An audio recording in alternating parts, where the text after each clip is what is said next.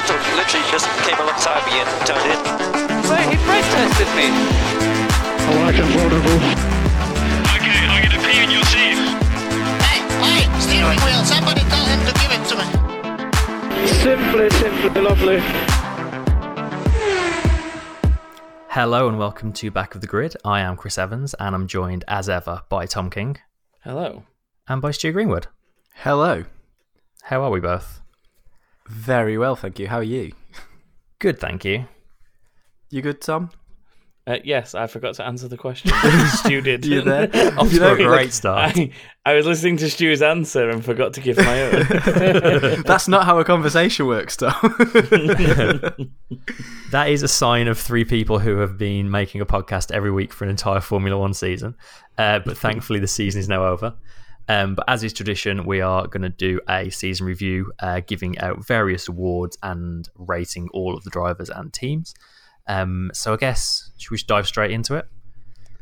yeah. Get our get our rating hats on. Let's do Um, this. let's go. We'll go reverse um, championship order. So we'll start at the back with uh, Williams. Um, how do we rate Williams this season? As a team, diabolical. it's, the, it's the one word, isn't it? Is, Yeah. is there any positive for Williams as a team this season? When you phrase it that way, I'm going to stand by my initial answer, which is which was lol. yeah, there's not many positives, is there?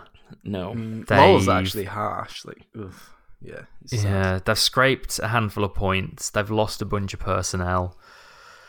They've had just shocking car issues all season. No, no more title sponsor. At the end of this season, either. Nope. Yeah. I mean, they literally had their car just pitching itself into a wall at one point. yeah, it's it's grim. It's Yeah. been a really grim year for Williams. Um, as for their drivers, uh, I don't know. It's it's always hard to tell, isn't it? With a, a car that bad, it's always hard to tell what the drivers are doing. I feel like between them, the drivers have both put in the occasional decent performance, especially Sirotkin. I think he's been a little underrated this year, if I'm honest. Well, the best he managed was a tenth in Italy, Sirotkin. Yeah. Um, to Stroll's ninth in also in Italy, so they got a 9-10. Yeah, which is what every they're, team they're... strives for. oh no, sorry. They, I mean, a, they also had a China uh, in uh, Azerbaijan. They had an 8-10. Oh, no, uh, yeah, of course. Sorry, they didn't. Uh, it, oh, God, I, have absolutely balls Stroll, up completely. Stroll did finish in the point a couple of times though, because I think by the end of the season he had nine points. Should really have that in front of me right yeah, now. Yeah, Stroll had six points at the end of the season. Six. I've got it in front of me, yeah. but I, have had it in front of me this whole time. I've just been reading it completely wrong. um, so, just to correct, the best result was in fact Italy. They had a 9-10 in Italy. Um, Stroll managed an eighth in Baku, um, and they were his only two point scoring finishers, eighth and ninth in the uh, in, at Baku and at Monza respectively, to give him a grand total of six points. Um, and Sirotkin had a solitary point with his tenth place finish at Monza. I mean, combined, they got less points than Marcus Ericsson, which is not Careful. great. Careful. Yeah, Yeah, we'll, we'll get we'll get to him. Don't worry. I mean, if we if we're looking at like marks out of ten, I'm honestly finding it hard to think of anything to give Williams points for this year, which kind of breaks my heart. But It breaks my heart as well. Um, you know, it wasn't so long ago they were at the heady heights of Pastor Maldonado's victory in Spain. yeah, When was that? It Yeah. was 20, uh, 2012, May I want to say. Mm, sounds about yeah, right. that feels about right. Yeah, It feels like a long time ago now, doesn't it? it does. I mean, yeah. nearly it's nearly a decade ago. halfway, it's it's more than halfway to a decade ago. God, that makes me feel old. Um, All right, marks out of ten for Williams. One. Yeah, Honestly, I don't- can't. I don't think you can give him anything. It's it's. no, It feels really bad to say it, but I genuinely can't think of anything that, as a team, they've done that well. And to be honest, I think the couple of points finishes that they got maybe looked into is the wrong word, but it was just kind of being in the right place at the right time. I, Yeah. I guess, and like a powerful engine like um, the Mercedes on a track like the Baku track or the Monza track, where Yeah. there's a lot of straight line speed needed, and it was kind of chancing into it. So yeah, there's not a huge like to take the best, well, arguably the best power unit on the grid and come bottom of the standings is Yeah. Pretty damning. yeah. Yeah, I mean, the results show you that they're where their problems are. The, the problems are obviously in the aero department because at, at tracks that are very very low downforce that sort of level the pack out somewhat, they've done Yeah. relatively okay in comparison to the rest of the, their season. But uh, obviously at the high downforce tracks, uh, you know, you look at Hungary, uh, Brazil, they're just nowhere. So yeah, No. work to do at Williams. I want to give them one point as well. I think I think it has to be. Uh, and how about the two S's, Sirotkin and Stroll? Um, Um, I don't think either of them have had too bad of a year considering the car. It's just difficult to judge them in general because the car's been so bad, and I think Sirotkin's a little bit hard done by because now he's gone, and Yes. Stroll's got an opportunity in the Racing Point, as that appears to be the name that they're staying with, um, and it's an opportunity to prove that it was the car holding him back, and you know, because to be fair Yeah. to him, in lower formula, he's he's been decent, you know, like Formula Mm. Three and stuff like that. So it's really hard to judge those two. Like they've not really outperformed the car, I don't think, but we don't know for definite. my, my question, Exactly, yeah. my question to you two is: Do you think Lance Stroll would have a drive this season if Daddy hadn't bought himself a Formula One team? um, Probably yes in a Williams. yeah, I'm gonna say if he did, it wouldn't be at Racing Point, Force India, or whatever they'll be known as going forward. yeah. Which all that said, I feel like I'm just hovering around like a five because they're just kind of they're, they're there. They're doing a job. It's really hard to tell otherwise. Yeah, I f- it, so much of it rests with the team, doesn't it? You can't really. Yeah. Well, are these out of ten? We're doing right. Yeah, let's do marks out of ten. po- points out of 10. So I'd, I think five's a bit generous for both of them. I'd, fi- I'd be more inclined to, you know, when you look at these results, you, there's only so much you can blame on the car, I think, as well. There is. Because you've I- got to be in the right place at the right time to take advantage. You know, we've had races where Yeah. only 15 cars have finished this season, less than that, one or two. And you, Yeah, true. And usually they're the back two of those. Usually they're the two get yeah yeah. So you know, I I I- I'm more towards a three for the pair of them. I think they probably equal scores, or if anything, I'd probably give Sergey a slightly higher score. So maybe I. I think Sergey gets slightly higher as well. Do you think so? Even though Stroll's the one that's finished above somebody else other than his teammate. I, I think is if you take away that um, eighth he picked up in Baku, um, he'd actually still be ahead. Okay, that doesn't work. Even so, actually, no, he wouldn't. He wouldn't. No, no, I'm, I'm wrong. He would. I, I still think. What, what are you talking when you- about?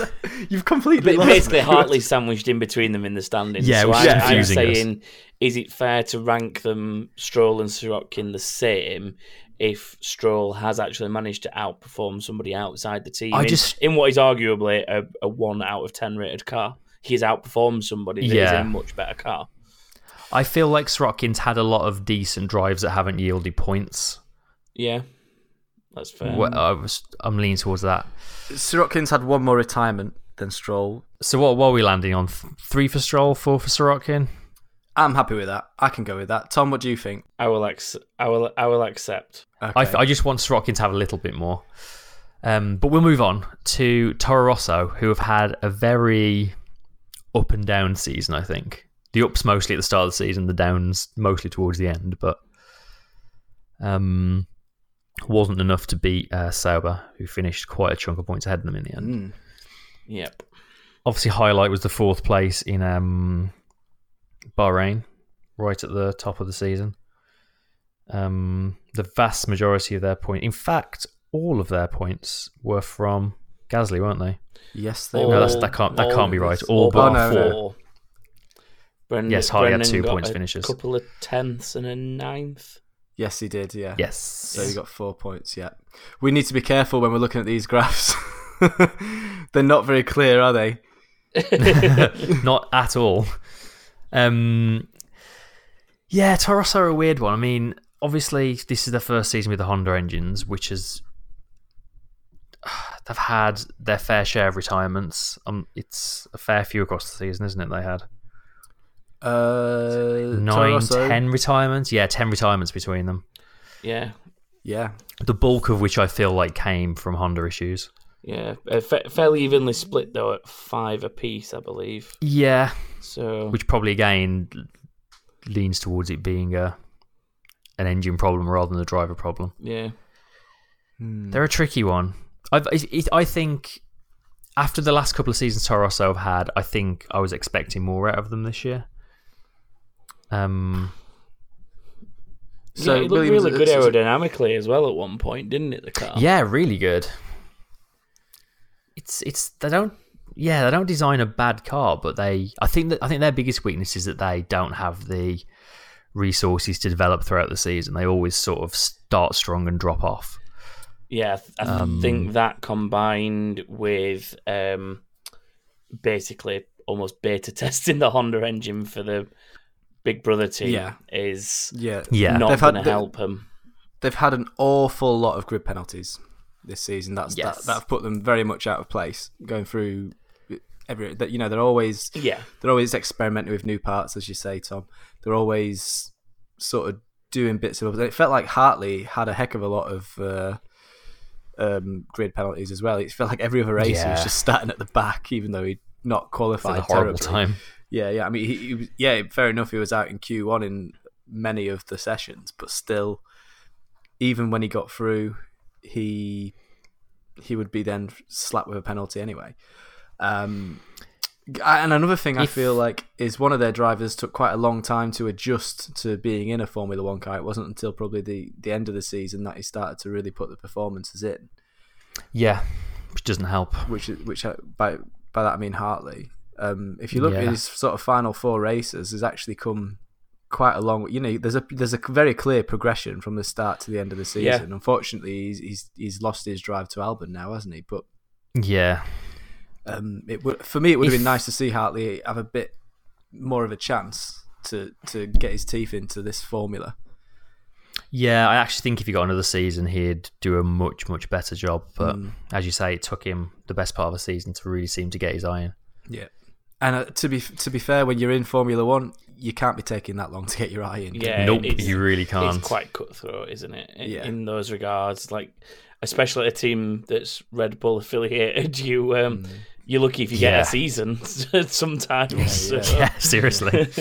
Um, if, if, um, I would have liked to have seen more results. I, w- I also would have liked to have seen more better results from them, especially given the start they had. You know, start of the Yeah. season. yeah, same. Bahrain, that fourth in Bahrain, to then, you know, go 18th and 20th in China. Yeah, Um, just an absolute yo-yo of a result. so, if I had to put a number on them, are we are we ready for a number? yeah, yeah, If I had to put a number on them, I would say I'd probably score them at about four. that's exactly what I was yeah. thinking. I, I was thinking four. Uh, Perfect then. It's even. I think the thing is, even like taking into account their lack of budget and resources, where they finish the season is still a little bit lower than you would have expected or hoped them to be. So four feels about right for that. Yeah, Um, as the drivers, I mean, Gasly is like he's off to the big time now. He's he's the man taking Ricciardo's seat. Um, I think the gulf between his and Hartley's results, to be honest, shows how well he's done. Um, I think so too. Yeah, I, I think it took him a little bit of time. Obviously, his, his fourth place aside, I think it did take him a bit of time to kind of get his eye in as well. Um, obviously, he had a couple of races last season as a sort of starting point, which I think helped him a lot. Actually, the fact that he could have a few races at the back end of last season to kind of use those as almost like non-races to get his eye in and make a few mistakes then so he could hit the ground running in his first yeah, full it- season. to be fair, those those first few races were a little yo-yo. You'd got the high, Yeah. like Stu already pointed out, you'd sort of got the highs of a fourth in Bahrain to an 18th in China to then sort of yo-yoing in and out of the points a little bit, and then kind of consistently at least being on the cusp of the points for the rest of the season. Yes. Whereas you know if he wasn't in the points, he was at least coming home sort of eleventh. 12th with really solid drives and really on the edge of the point, kind of getting the best out of the car. And I think that's where the significant difference between him, him and Hartley really came this season, probably. That he kind of got on top of it a lot quicker. Like four or five Yeah. races in, he was he was kind of on point and at least sniffing around the points majority of the time. Yeah, definitely. I think you're right. Hovering around what a six, seven ish for Gasly. Yeah, He's definitely got room to improve. I think uh, that is a solid six because he's. I can go with a he- six. I feel like I feel like Gasly hasn't, although he started strong, he's sort of gone in the opposite direction to Hartley. He kind of started strong, and then towards the end of the season, he's had a his results have got less, slightly less consistent. He had a few middling races, didn't he? yeah, yeah. Um, but um, I don't know how much of that is down to car development or how much of that is thing. But it feels like true. Hartley was much, much closer to him towards the end of the season, even beating him at a couple of races. So you know, he Six beat- feels about right for me. Okay, I can, I can, I can live with six. Tom, Mm, yes. I, wa- I, want, I wanted to be really pedantic and say 6.5 but Oh, no. God, don't start throwing We've already got a point- 10 point point scale. fives around. Goodness. Don't make it 20. um, and as for Hartley, probably in Sirotkin territory. yeah, he's not really done anything to outperform the car for me. Um, he's done what the car seems capable Yeah. of. I think. Yeah, he's Yeah. been well. I think that's a very fair analysis. He's been well within the limits of the car, hasn't he? Yes, but nothing spectacular beyond that. yeah. Yeah. Is he is he better than Sirotkin? Is the question now? I'd say no personally. If, for example, if I was lucky enough to be a team principal and I had the choice between those two drivers, I and that was my choice, I think I'd take Sirotkin Yeah, me too. over the two. I'm not saying he's he's hugely better, but I think out of the two, if I was given the choice, Now, Sirotkin. I'm just gonna- I'd take. I'm just going to really caveat that comment with the fact that Hmm. Hartley has won multiple world championships in other formula. Oh yeah, he's Yeah, he's so a he- very yeah. very good driver. There's He's no got the doubt in that. just not necessarily used to this car. So if we Definitely. rate on this season alone, we're, and we're very much talking about this season alone, aren't we? Mm-hmm. I think the difference for me personally, when I make that decision, is more that a lot. I, I, I feel Hartley is a sports car driver, and that is what he's extremely, extremely good at. He's, he's a Le Mans winner. Like he's, Yeah. you know, he he will easily slip straight back into any world endurance team or any any kind of racing like that that wants him. Um, Yeah. and some some people potentially just don't suit the open wheel formula and- whether it's just the, the way the car works or whatever and i hate to say it in a way because i wanted to see him do well but i think hartley might be one of those people where sports car racing is more his thing and that's where Yeah. he'll excel I'd agree with that. I'd agree with that. Um, I can't say that Sirotkin's better than him, and I can't say that he's better than Sorokin. So for me, it'd be a four again. yeah agree with That that, works for me. Cool. It's in. It's locked in. Locked in. Sauber next. Thoughts on Sauber? Sauber, I think, have had a fantastic season yeah overall. o- overall it just feels like it's been mainly one side of the garage um Yeah. majority of the time Oh, be careful, Tommy. Tom, Tom. I I would say they've had a fantastic season for Sauber. yeah I mean, it, it, let's not forget they still finished lower in the points than half of Force India's season and McLaren. yeah So that it's it's easy to get a little bit carried away with how good Sauber have done. They have had some incredible races, but they've also had some very very poor races. Um, if we're taking like the results versus your resources measure, though, they've definitely outperformed where you'd expect them to be.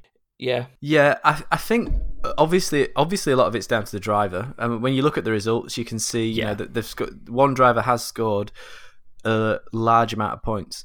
The question, I guess, is is that driver outperforming that car? And if he isn't, why isn't the other driver anywhere near him? You know, when you look at the number of points they've got on the Hmm. board, there's not an awful lot of retirements compared to some of the other teams.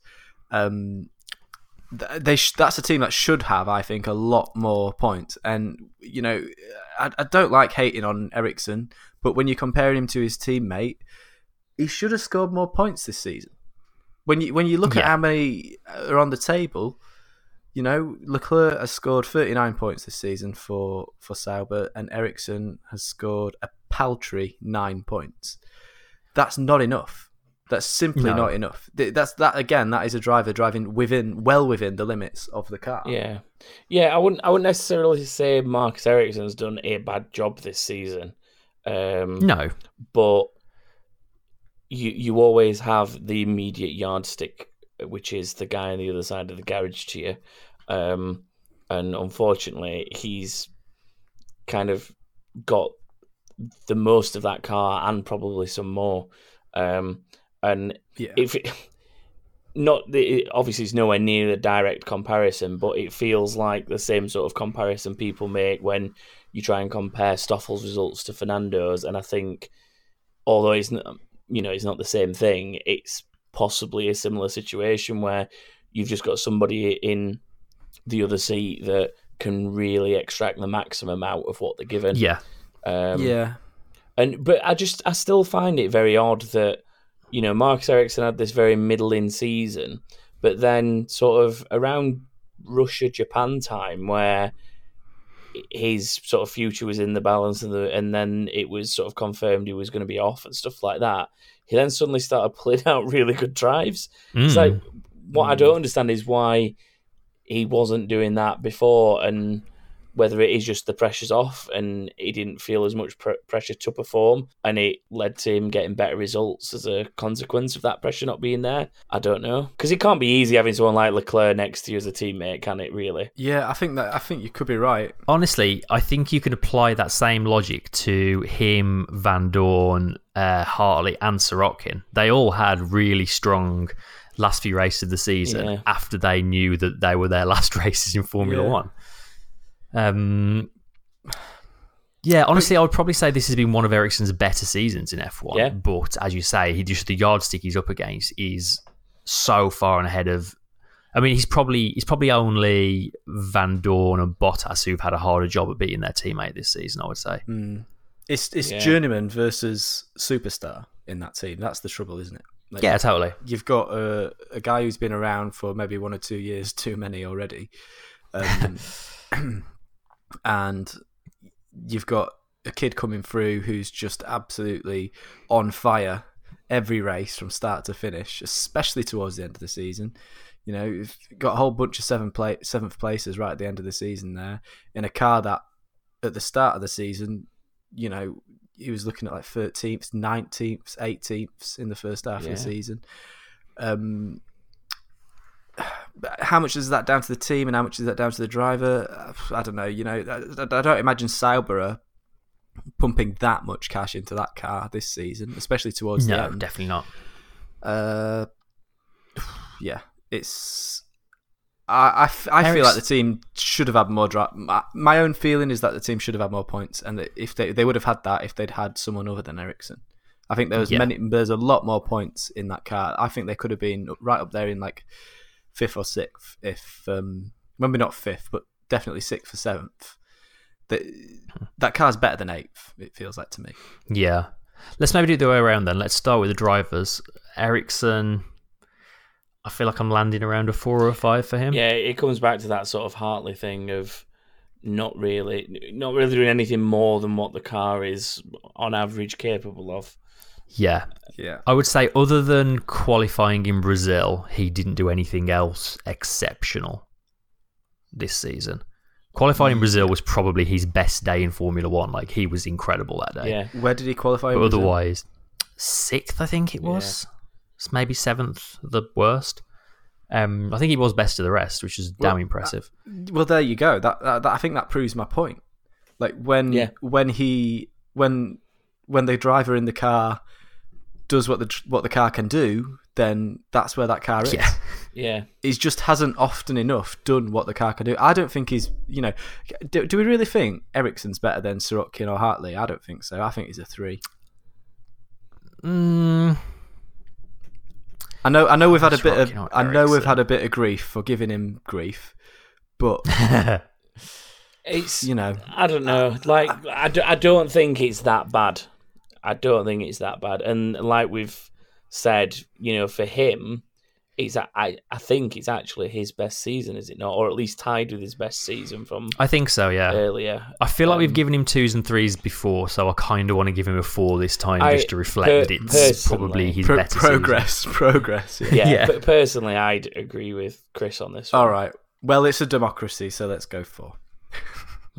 for. Um, how about Leclerc? Because obviously he's like the young superstar this season. Um, he had a rough start. His first three races were fairly poor, and then he suddenly pulled off a sixth place in Azerbaijan and didn't really look back. Um, other than Germany had a shocking weekend. Yeah, Um, Monaco, he didn't have a great time either. He's never gone well in Monaco though, even in the lower formula. I don't yeah, think. which is It was a shame Um, because the FOM did a yeah. whole like weekend with him and wandered around Yeah. all over the place because he's, he's obviously monegasque. Yeah. Um, yeah. I mean, what do you reckon though? Like, how how high do you rate him? Well, I think it, you know he's definitely higher than a four. He's definitely Um, higher than a four. We'll give him that. He's, he's higher than a four. He's higher than a five. I think I'm tempted to. I'm rounded like a sort of seven to an eight mark. I'd go. I'd maybe even go as far as an eight because he's regularly put that car in places where it had no business Yeah, being. absolutely. Um, I, I mean, I think I agree. I mean, Gasly's like the other young superstar coming through, and I think he's had a better season than Gasly has. Yeah. So we're looking at least a seven. I would maybe even go as far as an eight for him. I my initial ballpark sort of figure for him was probably going to be a seven, um, but I think maybe looking back at the way that he did, he did sort of change what he needed to change so quickly. Like he, he came Mm. out after those first two or two or three races and said, "I'm just overdriving it, and I, I understand." what I'm doing wrong and I aim to make changes to to make sure I'm getting the most out of the car and then it was suddenly consistently putting it in the points and that's that's a really old head on young shoulders for want of an overused phrase Yeah. but No, you're right. it, it really is um, because a lot of drivers will just say nah, pff, it, you know it, too much oversteer blame the can't, car. can't deal with it can't deal with it whereas he questioned his own driving style and said right what I was doing in lower formula doesn't work here I need to adjust and he did that and then got consistent results so having Yeah. originally think been thinking seven I think based on that I've converted my own rating to agree with Yeah, you to I was of, of an gonna eight say, you, you've pulled my rating up. I was. I'm about to give him a nine now. um, I, I, I'm happy with an eight. yeah Yeah, I think he deserves an eight. Eight, Yeah, definitely. So that He's shown he's shown a lot of maturity a lot faster than most other drivers ever do. He's, he's probably shown more maturity than a lot of drivers who've been in the sport for a couple of seasons at this point. Absolutely. We'll get to that guy later. yeah. Um, so Sauber as a whole, Mm, Um, I feel like I'm landing right down the middle on a sort of Yeah, five for Five them. ish is where I well, was I'd- thinking. I'd want more than a five, ba- based on my based on my previous sort of comments about you know one driver being maybe you know not extracting the maximum out of the car and the other driver going beyond the maximum of the car.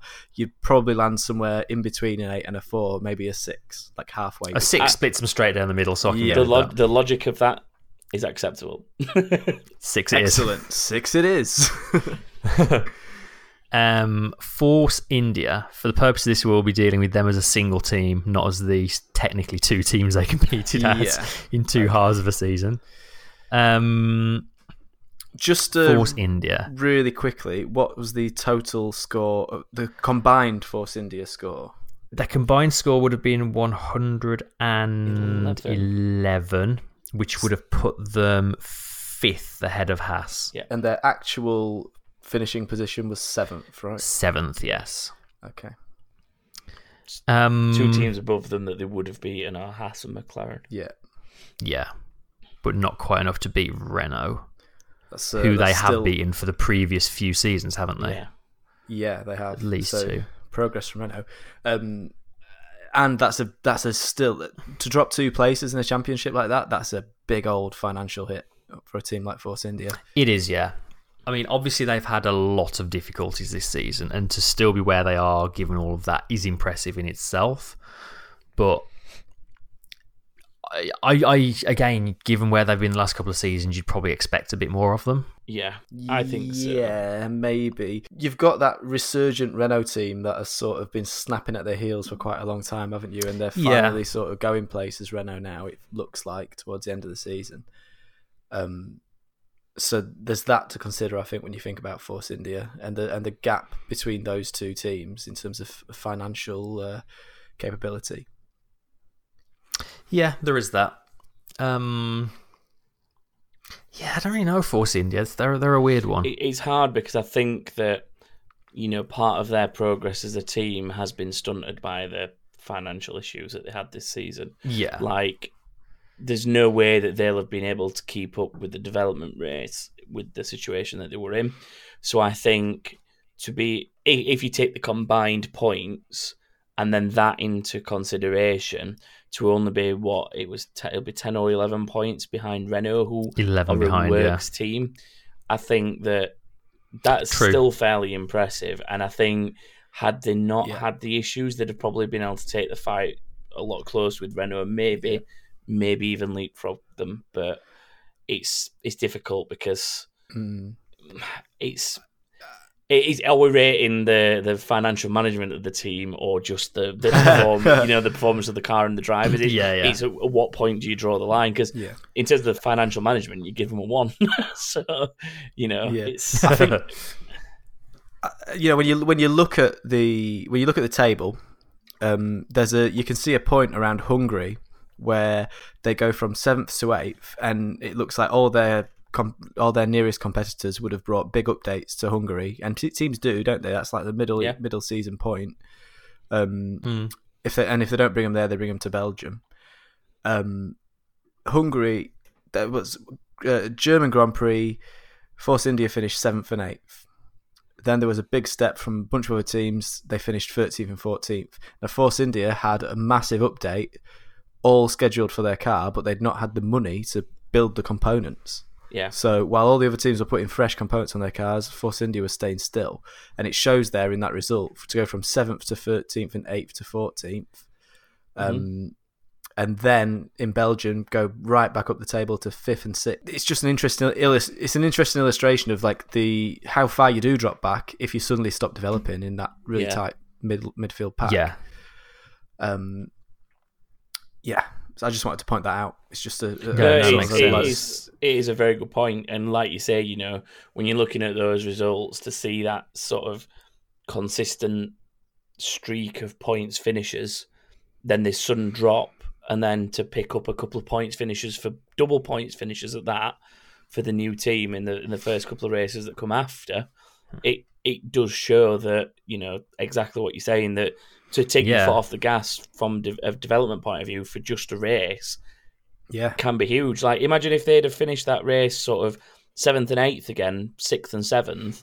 That potentially is enough of a point swing to take them above McLaren yeah, with totally. McLaren's results at that race. Because McLaren picked up an eighth that weekend where Force India didn't score. So swing those results and suddenly they're above McLaren. Uh, So it, it just shows how crucial being able to develop throughout the season is really and does. how much that's affected them. Yeah. You've both kind of sprung my opinion now. that that kind of sh- I think that should be considered in the management of the team as a whole, though, because all these Yeah. things, all, all you know, all these things factor together and produce the end result, which is your position in the standings. And if if you if your management puts your team in a position where they can't develop the car, or the management ne- doesn't necessarily have isn't equipped to to to give the, the car the development that it needs, then this is what happens. You know, you get you Yeah. get docked half your points, and you end up in seventh instead of in fifth. Yeah. So I, I struggle to score them as a whole because I guess it's two different teams, isn't it, over the season? In a way, yeah. Well, If- in a lot of ways. I'm tempted to give them two scores. I'm tempted to give first half of the season Force India, uh, given that they got a podium in Baku with Perez, I'd give them maybe a six, and then actually for the second half of the season, they've just been fairly solid as well. So I'd probably give them a six there. So actually, let's combine that into one, make it just a six for me. six, six or seven feels right for me. Yeah, I'd, I'd hover around that because as well, like you know, the the team that's been working on the cars more or less stayed the same, if if not stayed exactly the same. So Yeah, it's the same people, and the, to be fair, all credit to those people to to put in the effort that they did Yeah. under the circumstances they were. I think that's you know worthy of some credit, but I think as an overall performance, the six feels probably about right. Yeah. Cool. Um, I'm gonna. I, I like Force India. They're one of my like favorite teams. I don't. I don't particularly like the names of teams that have got a nation's name in their team name. Do you know what I mean? Like a, the name of a country in their team. It feels a bit, little bit overly patriotic to me.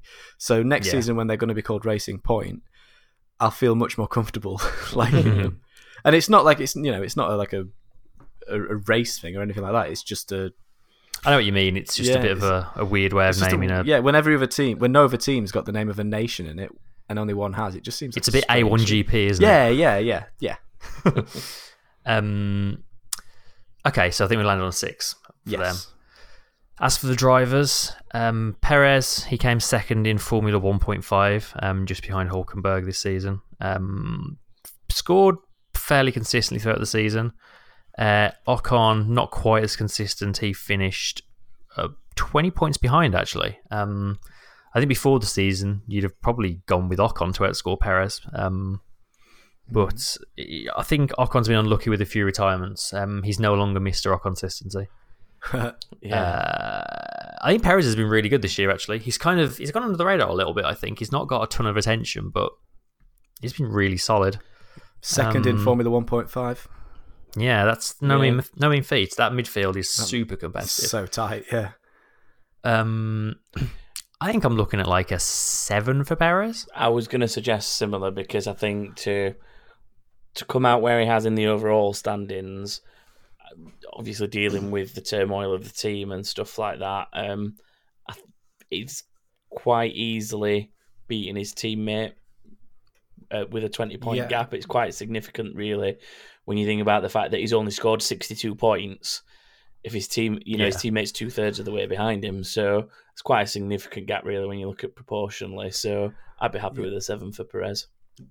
Not only that, he is the only driver outside of the top six to to uh, go on the podium. Very true. Yeah, that's true. So, uh, based on that, I want to give him more than a six because that is not an easy thing to do. You know, he beat Vettel at Oh, Azerbaijan. He beat Bottas at Azerbaijan as well. I mean, fair enough, Vettel cost himself that position and Bottas had a puncture, but he was in the right place Hmm. Even at the so, right you time where there, none of the other drivers were. So, Yeah. yeah. Let's upgrade him then. Why not? Se- I reckon seven for Perez. feels seven. right. I can. Uh, Seven? Uh, yeah, I can go over seven. Um, Lock that in. Ocon, if anything's been a bit disappointing this year. I think I expected more from Ocon. If I'm honest, He's he had a fair few retirements. he did. Do you know what I think is really weird with Ocon is the fact that I thought he'd had a fairly decent season, but then I sort of think about his results in comparison to Perez and looking at Perez, and I think it's just that we saw more of Ocon. Like Almost. I think he was yeah. in more He's probably more scraps, popular. more battles, and yeah, I think we saw a little more on track action from him, which is all fine. But his teammate was quite consistently outperforming him, so I think that maybe it's just being in the limelight does, for me at least, it's kind of Yeah. dulled what was a better season for Perez. So Yeah. Ocon, a fair number of points finishes, in fairness to him, just not as good as his teammate. So Yeah. probably a six for me. It yeah, uh, it, he did qualify third in Belgium, Yeah. um, and for a split second was in the lead going down to uh, uh, the end of the Kemmel Straight. Um, I think a six feels alright though. I think Perez deserves a higher score, so I think a six for Ocon sounds right for me. I feel like Ocon in the final race of the season, um, he had a retirement from ninth place. Was it? It was in the points. Yeah. Um, Yeah, I think so. Just just ahead of his teammate who finished tenth.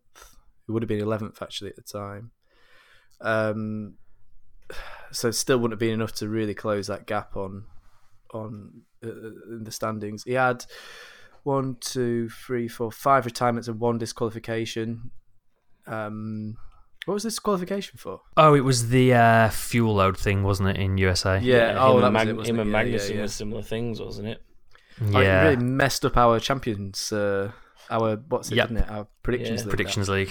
That. Yeah. Uh, what have you two? I've missed what you gave him. What did you give him? We both went Sixes. six. We think Perez probably deserves a bit more this season, so we both gone six. Okay. Yeah, I can. I can live with a six. Let's do that. Let's, I can live with that. Six it is cool. Next, this is gonna be a fun one. McLaren. Um, McLaren in their first season with Renault, uh, it put putting a Renault engine in their car that they said had the best chassis on the grid.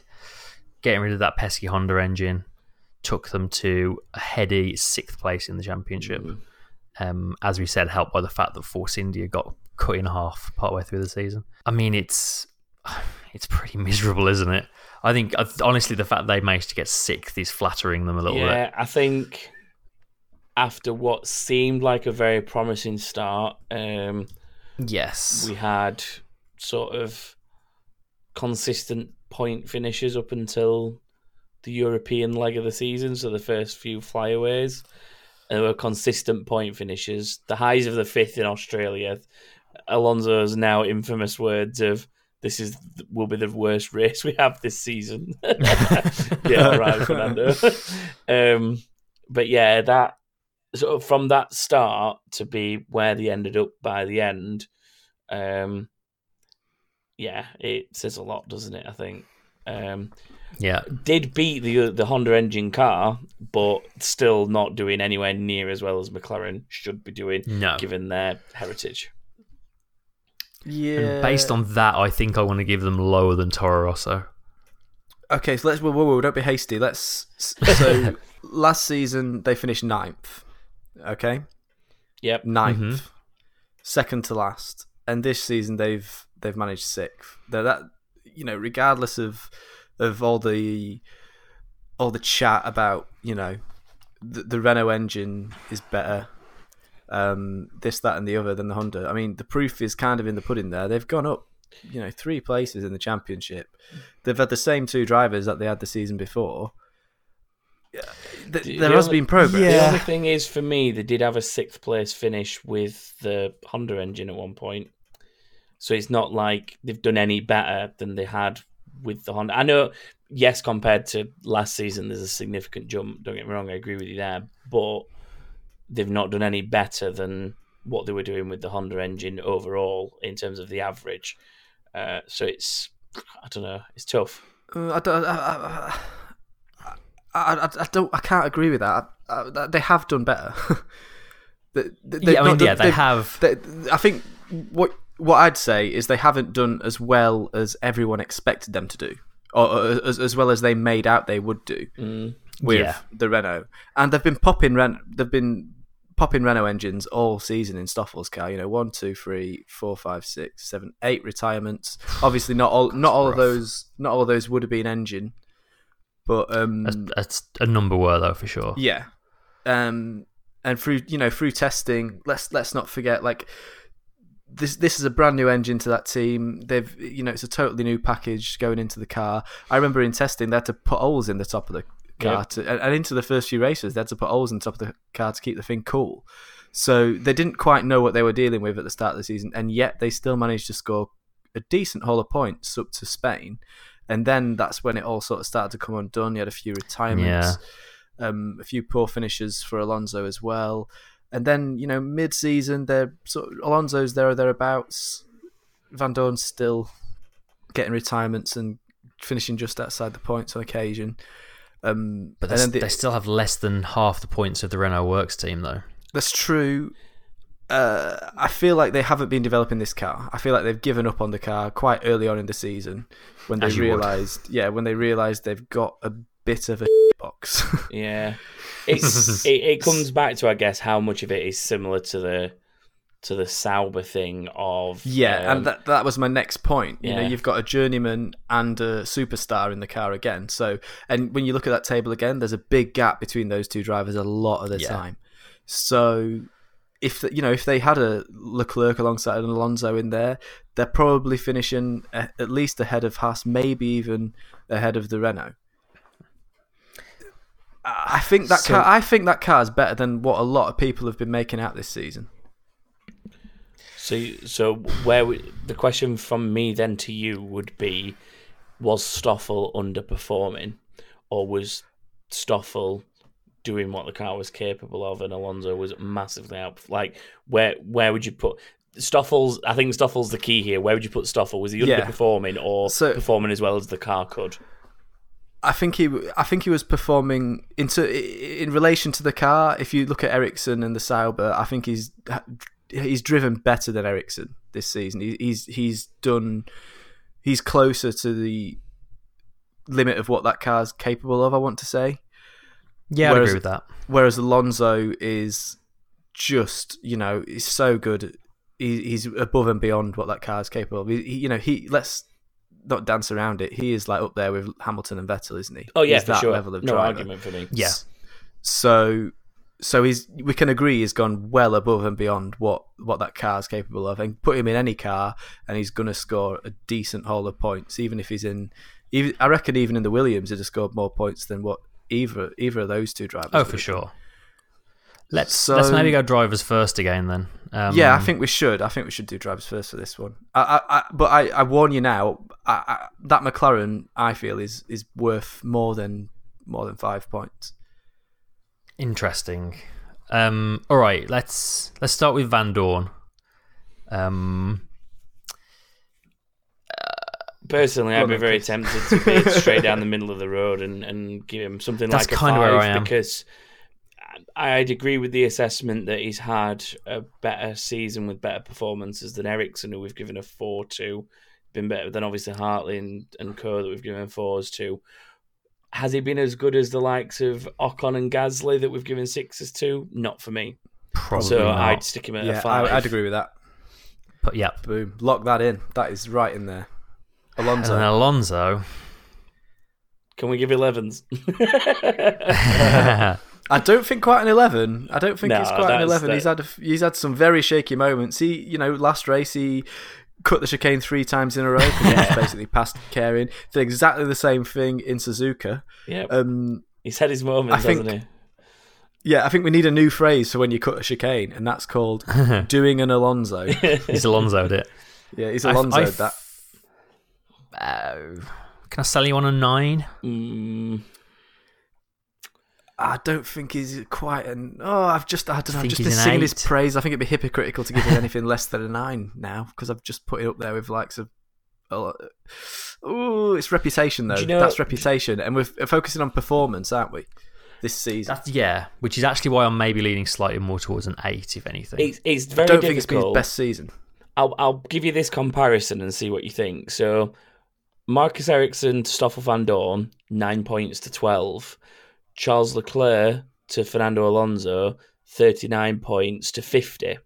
So, if we say that those cars Mm. aren't too different in a lot of aspects, uh, in terms of the you know the way that they've been developed and the performance that they're capable of, that would say that Stoffel is just a little bit better than Ericsson, but Alonso is also in turn better than Leclerc, which would make sense in terms of the performances Yeah. he's put in. yeah, But it's it, Yeah, I- like, I'd I'd want to give him at least an eight, if not a little bit more, to put him above. frying my, I mean, Leclerc. Alon- absolutely frying my brain, Tom. It's too late for maths. Alonso- too- Alonso even beat Ocon this season. I mean, that's True. Yeah. okay, I'm gonna I'm gonna do it. I'm gonna give you my. I think an eight. I think an eight's a safe Okay, let's- one for Alonso. Let's do that. That's my opinion. Chris, you happy with an eight? yeah. I think so. I don't think. I think maybe last season. I think he was probably a little bit better. I think last season he was a nine. This season I go for an Okay, eight. that's fair. Okay. So for McLaren as a whole, I don't think I can give them any more than a six. Personally, I don't think I could either. Um, it's it's diff- Okay. it's difficult for me when you compare the budgets that they have available to Yeah. them compared to other teams. And there's there's an argument that there's not a huge amount of sponsorship going on the car and money coming in, but that uh, as a company and a team, they still have a lot to play with, even without that. So Yeah, there's plenty. There's plenty of money going into that Yeah. team. Uh, Oh yes. I, I, I was going to give a seven, but since you brought up the financial thing and you look at the gap to Force India, yeah, um, they were nearly beaten by a team that went bankrupt, liquidated, and came back, or, or whatever the exact process was. Yeah. But they were nearly beaten Yeah. by a team in that position. So that would be a, that would have been a David and Goliath for me if if Force India had just Yeah. about managed to overtake them. So okay, I can. Uh, I'm gonna. Yeah, okay. I'll say six, but I'll caveat that by saying I feel like they took a lot of attention away from this car agreed. quite early in the season. Yeah, I, you Yeah. can see by the results that they have not really developed this car. What they did one big development for it when they put that weird scoop thing on it on the nose, and after that you didn't really see anything go on the car. And so the obviously all the investment, yeah, all the investment was going into next season's car and research. Obviously they, you know, it's a big regulation change next season, whole new aero package, um, whole new, basically a new aero formula. If you yeah, if you're really into your regulations. Yeah. So they've seen that, they've spotted that earlier. Well, they've spotted. They've been those rules have been around sort of since mid-season, around the time that they stopped getting the results. So that's Yeah, not a coincidence. That's not a coincidence, you know. They've they've put in everything to next season's car. So six because they could have done a lot better with the money they've got, but they didn't bother. Yeah. It- yeah. For, for me, it needs to obviously show next season. I think Yeah, that needs to lot next season. it's very Yeah. clear what Stu's saying. I think to to the to the trained eye that knows the sport well, you can you can see that that is what appears to be happening, but it oh, needs Tom, to show in results. Oh, You're welcome. trained eye. uh, next up is Haas, uh, fifth in the championship. Um, five or six double points finishes. Uh, would have been one more had they not thrown it all away in Australia. Um, highest finish was fourth in Australia um, for Grosjean, I believe that was. Handful of fifth and sixth. Um, a really strong season for them, I think. Um, they in last the, year's the- Ferrari. the step up. Well, this is the thing, isn't it? The step up from last season to this season has been very impressive, but the fact that there are lots of very Ferrari looking parts and it says a lot. But then again, I mean, we're not judging them on where they get their bits of car from. We're judging them on what they do with that car, and they've they found a way to build a quick racing car. Yeah, Um, and I, I think what they've done this season is pretty commendable, to be honest. they've Yeah. gone up three places from last season again, Exactly. just like McLaren. Yep. So they can't score any less than a six. Yeah. It's best of the. Uh, well, actually, no. I was going to say best of the non-factory teams, but it's not, is it? Because Red Bull are up there, but it's knocking on the door at Yeah. least. they Yeah, did absolutely. have they did have a double retirement in Australia. Do you remember that? Yeah. Yeah, but we'll, we'll probably get to that with one of the later awards. Actually, that's definitely on the list of things to talk about. And But yes, they definitely have had some operational issues. I think it's fair to say throughout the season. But when you think about how new of a team they are, uh, I Mm. think that for a team that fresh to the sport, I think things like that are going to happen from time to time. Um, that's true, but like wheels on cars, you know, yeah, don't matter. yeah, I know that. I know that it's you know some things are fundamentals you'd consider fundamentals, but I think for a team as fresh in the sport as they are, they're doing all right considering what happened to the last few Yeah. teams that joined the Yeah. sport. It, you know, barely I'm- scored any points I'm- and then I'm with you. disappeared. Um, so I'm with you, man. Like I feel like obviously I'm I'm joking when I focus on just that.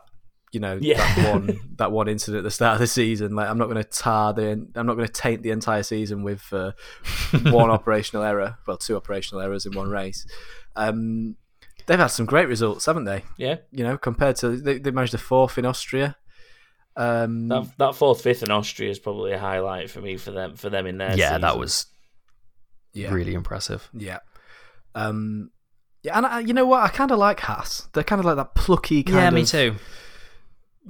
you know they show up they they punch above their weight, then they get on with it, and they're a Yeah. proper racing team, aren't they? They're, they they remind Yeah. me a lot of like Williams, really, innit? but a good. They're like a good Williams. What what I really hope Yeah. for is them and Racing Point Force India, whatever the future holds for them, um, to really kind of go head to head next season. I think that'd be a really nice, interesting fight because we we kind of lost that a little bit because of the Mm. way that Force India were excluded, um, and then had to obviously come back in under a different uh, entry. So it's Yep.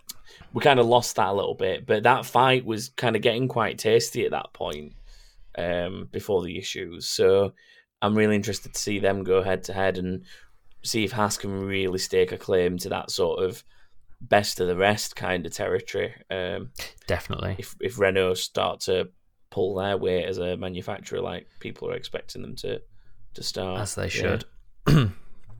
um, what do you reckon then? I, I, about a seven for I'd, I'd be happy with that personally. From what they've, from the way they've stepped up from last year and how fresh they still are in the sport, I'd be more than happy with a seven. Yeah, I can go for a seven. Absolutely, all day long, I can go for a seven. Cool.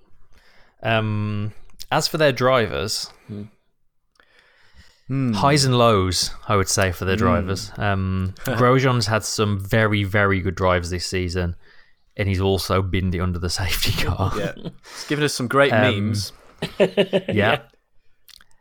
And Magnussen has again had some very good drives and also some of the worst standards of driving I think we've seen all year. Um, Yeah. in some of his slightly, if, more than slightly iffy defensive driving. Yeah, Suzuka um, being a particular flashpoint against Leclerc. Yeah, Yeah.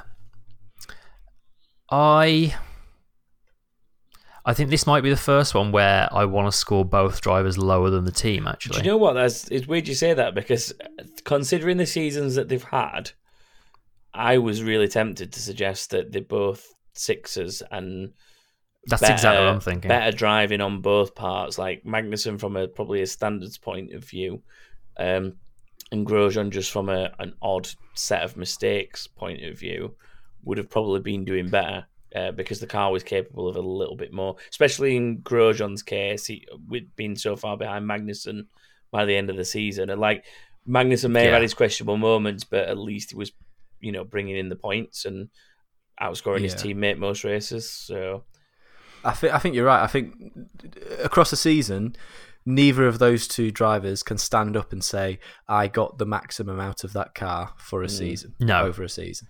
So like early doors, Magnussen was leading the best of the rest, but that just fell apart sort of from mid-season onwards. Um, and if you if you take away some of those poor results, like they could easily have been snapping at the heels of Renault for fourth Yeah. place. yeah, um, well, where- I mean, where were yeah. they in Australia when they when they were those two? I mean, they're not driver related, but They were like I want to say quite high. fifth, Yeah, fifth and they sixth, were. maybe they were high up. Yeah, They were, they were sniffing Yeah. around the, the, the top end of the points. yeah, so, I definitely. mean, straight away that's the gap to Renault almost gone. Basically gone. Yeah. definitely. Yeah, I think that's six all round for I'd be them. happy with that. I'm happy with a six for both of those. Six as it is. Uh, that was like the easiest team of the lot so far. He was, yeah. uh, we've mentioned them a bit already, but Renault, best of the rest in terms of constructors, um, albeit 122 points to Red Bull's 419 points. Um, Chris, I like the way those two you- teams, of course, using the same engines. I like you the way you almost rolled your R when you said that. Oh, really? Renault, That's funny because I can't yeah. actually do that on demand. Maybe Renault's the only word I can do it with. yeah, Renault. try. Go on, try right now. Try. I literally can't. I, I cannot roll my R. It's just not a thing I can do. anyway, anyway, Renault, yes. What do we think about Renault? Um, they are a French car manufacturer. that make average. They, they make tools to get people from A to B. That's me. um, Could do better is I think where I feel about Renault. yeah, I think when always when you have a customer car that just so heavily outperforms you, it's not Yeah. it's not brilliant for you as a factory team, is it? But um, I think that there's a lot that's going on to make strides towards what's upcoming for the future, and they are making progress. In fairness to them, uh, you know they Yeah, they going are. from strength to strength since they came back in as a works team. So it's not diabolical by any means, but it's you know it could be a lot better. That- do you think if um, if you had a school report and it said that on it and you showed that to your parents, they'd be happy? Uh, He's not diabolical by any means. he's not not diabolical. To be fair, a lot of my school reports probably did look like that. yeah. um, so last season Renault finished uh, sixth, and this season they finished fourth, yeah. which is, as you So say, it, that's it is improvement. Um, Do we do we think their fourth place is as impressive as Haas's fifth place? Not given that they're a manufacturer, no. Kind of how I feel. So, are we thinking maybe a six for Renault, or do they deserve a seven alongside Haas? no, I don't think they are alongside Haas. I think it's a six. Yeah, I I, think, think, that I don't think they're any better than McLaren, really. I think really that Renault should have been No. in a little bit of a, a almost a no man's land. Like I'm not expecting them to be Mm. on par with Red Bull just because of the the length of time Red Bull's been in the position that they're in. Um, and Renault uh, obviously has only been Renault as a manufacturer team for the last couple of years, so it's Yeah. I'm not expecting them to be scoring 400 points like Red Bull, but I'd have expected them to be maybe sort of 200, picking up a couple of podiums here and there, uh, like what, for example, Force India did, um, things like Yeah, that. totally. And I think that's why they've sort of underperformed from expectations point of view.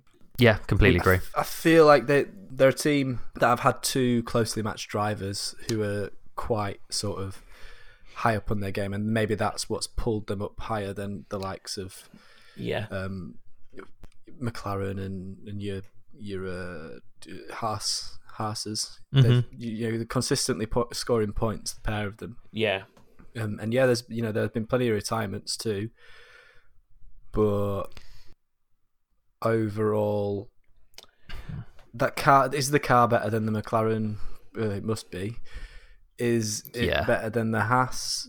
Yeah, on its I'm day, but I think 100% I, sure. I think it's more drivers with them. Like the, I think the the proof in that is more that their drivers are much closer together. That you've got t- you've got two good drivers there, um, in Sainz and Yeah, yeah, yeah, yeah. Uh, so I, I agree with you there, Stu, wholeheartedly. That it's it's more the fact that they've got a more consistent quality pairing be- between their two drivers than what some of the other teams have had with the bigger gaps between two drivers, and I think that's what's probably Yeah. helped them to to that fourth place at, by the end of the season. So six Mm. is fair enough to me, I think. Yeah, I think 6 Mm-hmm. I think definitely by that by now as well. The money going into that team, they should be much, much. I don't. I wouldn't say they necessarily should be beating Red Bull, but they should be much closer to them. Exactly, yeah. Like, you know, yeah. So we're saying six. You happy with a six, Chris? Yep, totally. Boom, six it is.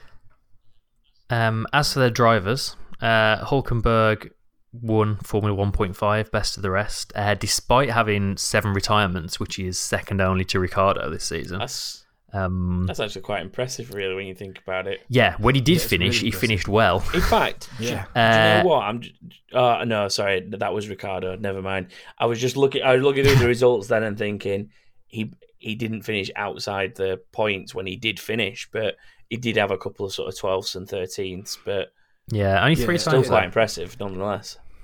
Yeah. When he finished, he finished in the points mostly. When he didn't finish, he was upside Yeah. down some of the time. yeah, well, yeah. He's he's, he's uh, right way up sensor broke.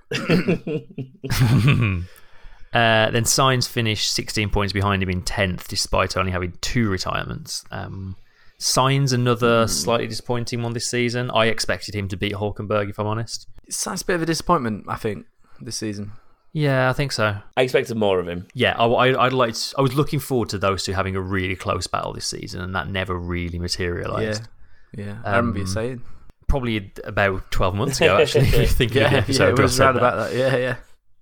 Um, Hulkenberg, actually, I've been pretty impressed with. I'm probably in like the seven territory with him as well. I think. Personally, I, I think the same. Very consistent when he's been finishing. Still, still that elusive podium has not come his way though. Yes. Um, think if he'd managed to grab it, it'd have probably nipped him in a little bit ahead of Perez, maybe putting him on an eight. Yeah. But with not getting it, I'd probably put Hulkenberg seven and Sainz slightly underperforming behind him on a six, maybe. Like never got anything more than the car was capable of. That kind of rating that we've discussed. Yeah. I don't think I'd even need to ask Chris. I'm locking those in. I agree with Do you it. wholeheartedly. Completely I agree. know Chris will. There you go. They're in. Here we go then. Uh, right, we're getting to the business end now. Red Bull, um, obviously third in the constructors, uh, way ahead of Renault, way behind Ferrari. Um, did we expect more from Red Bull this season? Did we expect them to be closer to the title fight, or is this kind of where we thought they'd be? I expected less retirements from them. In honesty, yes, that's for sure. taking it to the top sort of two. Um, I I expected them to pick up sort of more. Saying scrap seems a little harsh for a team in their position, but that's kind of what it is. Like you have to, you have to rely on Mercedes and Ferrari having bad days. But I think there's definitely more occasions where Red Bull should have been applying the pressure to Mercedes and Ferrari for definite, like tracks where they're better suited. Yeah, but I mean, still two wins apiece for the Mhm. drivers, a handful of podiums as well. Is honestly, I think four wins is probably a little bit more than I expected of them. Four wins would be like at the upper end of what I'd have predicted for them Yeah, the this season. Gone, I think. China wasn't one where I expected them to win at all. So I don't think even they well, did yeah, until true. That, the that, last kind, of, that laps. kind of I fell think that into was their a hands. stroke of didn't luck, wasn't it? That one. Yeah. Yeah, yeah. Um, Yeah. Places like Monaco, Mexico, I I sort of expect that because Mexico Mhm. altitude, Monaco tight street circuit. That's they're they're the two kind of places that they can excel. Um, should have won in Brazil, which is a place I'd expect them to win Yeah, until Yeah. that. So I hmm. think four's about right. Like if, if I if you said to me at the start of the season, pick four races that you think Red Bull can win, I'd have probably said Monaco, Austria, Mexico, Brazil. And that almost came about with a bit of a surprise in China. So yeah. I think that that's about right for them where they were. so if you were to express that as a number between one and ten, Seven. what would it be? Yeah, that feels about right. I think. Like they've not done any. They've not. They've not done bad. They've picked up wins, but th- I think that maybe they could have done better overall. Let's not forget we're talking about full-time world champions here. Yeah. That's very true. Yeah. Um, if you if you're putting them in the same sort of, you know, people expect a lot more from McLaren, and so they score them quite low. I Yeah. expect a lot more from Red Bull, and so therefore I feel like I need to score them a bit lower as well. So I think, I think higher than McLaren, Yeah. but still a seven. I think you know. The, yeah, seven feels the- right. I read a thing today where Christian Horner reckons that you know classic Christian Horner reckons that, that if they'd had another fifty horsepower, they'd probably been there or thereabouts. Um, but I, I think you need reliability first, Christian. Yeah, But, that uh, would. But um, you know, you can have all the power in the world if it if you can't get to the end of a race, then you're not going to score any points. So exactly. um, yeah, Se- seven. But uh, uh, another reason I want to give them a seven is because there's there's obviously something about that car that doesn't like Renault engines, Yeah. makes them go pop. So yeah, Well, I mean, we'll see next year if it's Renault engines or just engines Yeah, in do we, general. do we I end up suppose, with a. Yeah. a McLaren scenario Find where out, they right? end up worse off? But, or uh, this is it, like- this is exactly it. Like everyone's looking at Adrian Newey, you know, and no, not taking away from any of Adrian Newey's achievements or anything like that. But I just wonder if like the way he likes to tightly package a car and and and lean towards aero very very strongly is that the best solution for this era of Formula One, where Hmm. you've got a lot of heat building up, a lot more heat, and a lot less space to ventilate heat than you ever have before in the past. So, you know, the jury's out on that one, but Yeah. Red Bull Seven for me. Yeah, that works.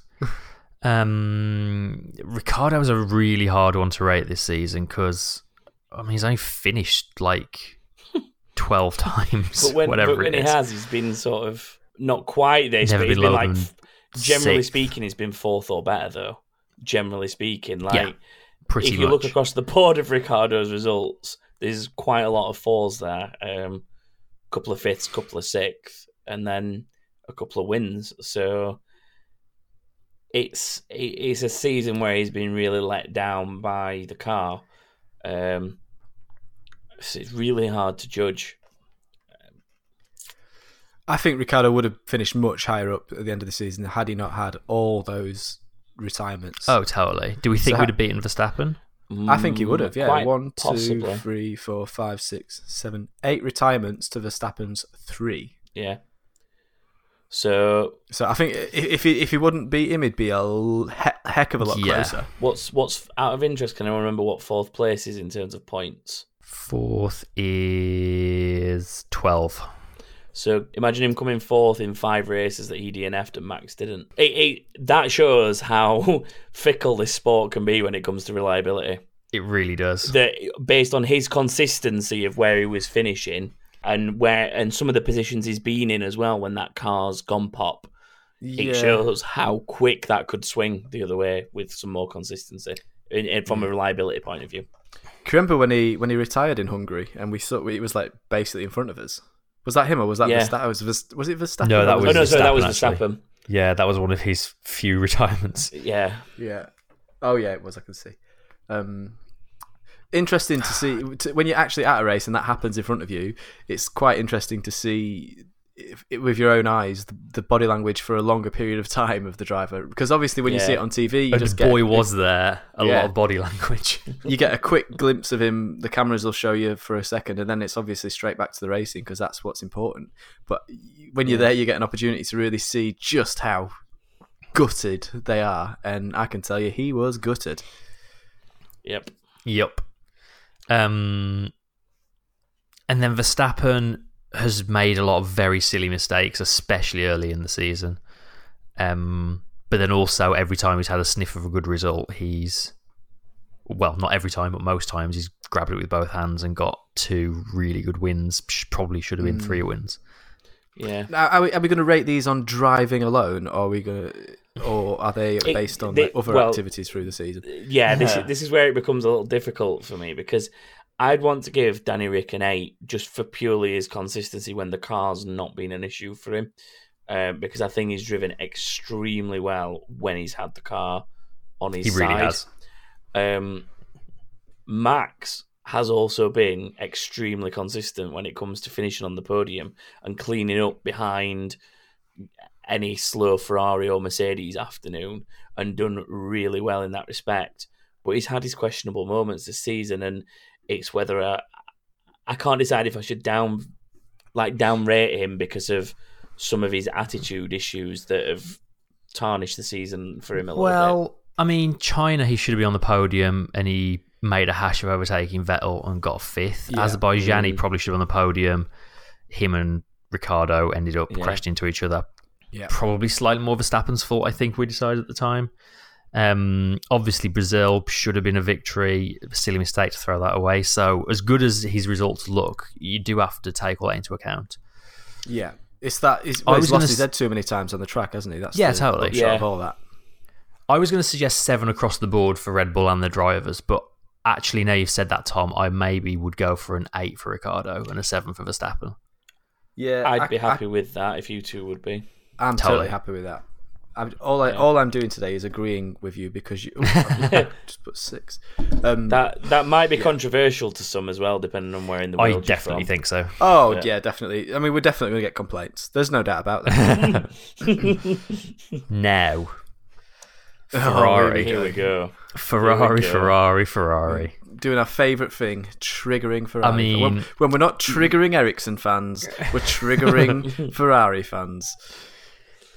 I mean, let's not beat around the bush. They had the fastest car for massive chunks of the season and won neither championship. That's how I'd sum up Ferrari's season. Yeah. Um, they, I mean, they they had some fantastic races where they, against like the uh, run of previous seasons, made some perfect strategic decisions and Yeah. came away with the spoils. They also made some shocking strategic decisions, usually at the expense of Raikkonen. Howlers.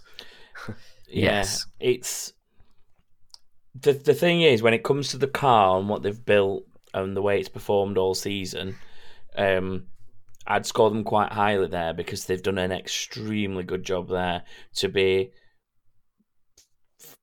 pretty much ahead of Mercedes for major- majority of the season, generally speaking, in terms of the outright car performance. Um, I think one of the issues that they've had is putting all their eggs in one basket, and that basket Yeah. being named Sebastian Vettel. um, like it, it just literally putting too much on him. uh, That Germany is is and will always be for me the prime example of Mhm. a race that Raikkonen was compromised at the the priority of Vettel. Vettel then goes out of the race for whatever reason. It doesn't matter why. That's that's redundant. But he goes out of the race, and Raikkonen is not in a position to capitalize in the better car because he's been compromised and pitted Yep. on a on a on an oddball strategy in an attempt to cover off somebody else, basically. Because it was there was there was no way, times. yeah, there was no way that strategies calls like that were ever going to benefit Kimi. It was always Yeah. about covering off somebody else in terms of a track position and things like that. Um, and that's where Ferrari's downfall's been. Um, they've been much better than other years in terms of, like Chris says, not make a complete shambles of every strategy call that comes their way. But and the performance of the car's been there, but I think things like that have cost them. So it's it's really hard to judge because I feel like they should have won both championships. To be honest, It's how I'm, tr- I'm trying to just decide how harshly we want to judge them. Really, I mean, th- they've still won six races. That's no mean Yeah. feat, but they probably should have won a lot more. They definitely should have sup- won a lot more. Yeah, There's no doubt I about that. Not probably. yeah, and I suppose how much of that comes down to to Vettel's poor end to the season, I guess, uh, coupled with Hamilton's strong end to the season, is how because not a huge amount of that was down to the car. I don't think they had, they had a little bit of a spell where they maybe, I think it was was it Monza Singapore sort of time they put something on the car that they ultimately weren't happy with, and then Russia Japan time they took it back off, and then that's where what Kimi then won in America and a couple of podiums and stuff like that. Same for Seb, a couple of podiums. So there was obviously something that went a little bit wrong, but I don't think generally the car was much of an issue throughout the year. no, I'd agree with that, definitely. J- Japan was So their come down worst on them? result, wasn't it? Uh, yeah, other than other than people DNFing, um, I think Seb had an eighth in China, didn't he? But that was because of Yeah, he did, but that was a Ish, weird that was race, because of- China. yeah. yeah, it was Verstappen's fault. So Uh, I don't know. What are we thinking? Well, look at it. Another thing to take into account is the number of retirements across the team all season. So, um, Ferrari had one retirement for Vettel, and that was Vettel's fault. It wasn't an engine Yeah. thing; it was Vettel. Um, Mhm. Then Raikkonen's had one, two, three, four retirements. Um, the engine one at the end of the season at Abu Dhabi.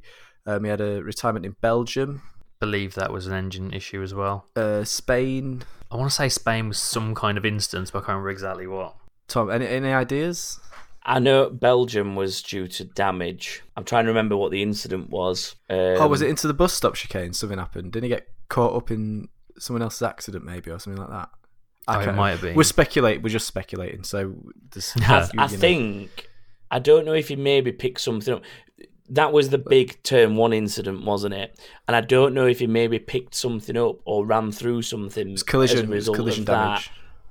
that, and then Yeah, it Yeah, it you're sort right. of tried to run on with it and couldn't. But I just know it wasn't a mechanical. That's all I can remember Yeah. about it. Yeah, yeah. It was, Spain was his turbo going. Um, and then the other one is uh, That's Bahrain, which was um, wheel. Wheel. It just says wheel. it just oh, says he, wheel. He, he, he, um, that was the pit stop debacle, wasn't it? Oh, oh yeah, with- and he ran over that mechanic. Yes. oh, that's what that was. Well, wow, that was this season, wasn't it? That was this Wow. season. So, yeah. a actually- year. Let's factor in the fact that Ferrari managed to generate a broken leg for one of their team members into a scoring them. yeah, okay. So that's obviously that's you can only lose points in this game. I think you start with ten, and then the more mistakes you make. yeah. Just about how many you Um, lose.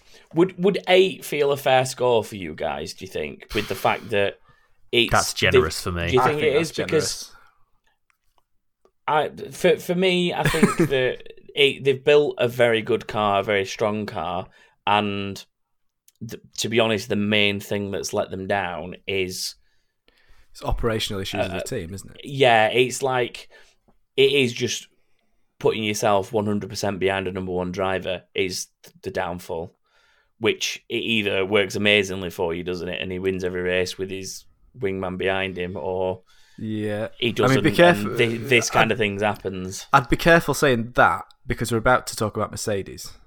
we'll if get to them. If you attempt by an eight, I I think I want to drag you down to a seven on that. okay, Yeah. I'll, I'll How are Oh, you, Stu? I'm going to use my swing vote here to uh, to pull this down to a seven. I'm afraid, Tom. Sorry, mate. Okay, it's fine. Um, I, I I understand think the this- reasoning for you both to do that. It's the other, th- you know, if if this was a school report and it was going home to to mum and dad at the end of the term, it'd be must do better.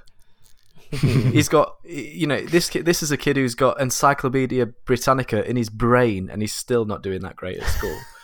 so, yeah, um, Um, it's a seven. now Vettel. Vettel, who we have said on more than one occasion, has almost entirely himself to blame Yeah. for not winning this championship. Architect of his own demise. Yes. Um, Plenty of spins, plenty of collisions, Yep. plenty of uh, tantrums. plenty of putting himself in a place he didn't need to be and coming off worse. Yeah. plenty of pressure, and plenty of collapse under that Yeah. pressure.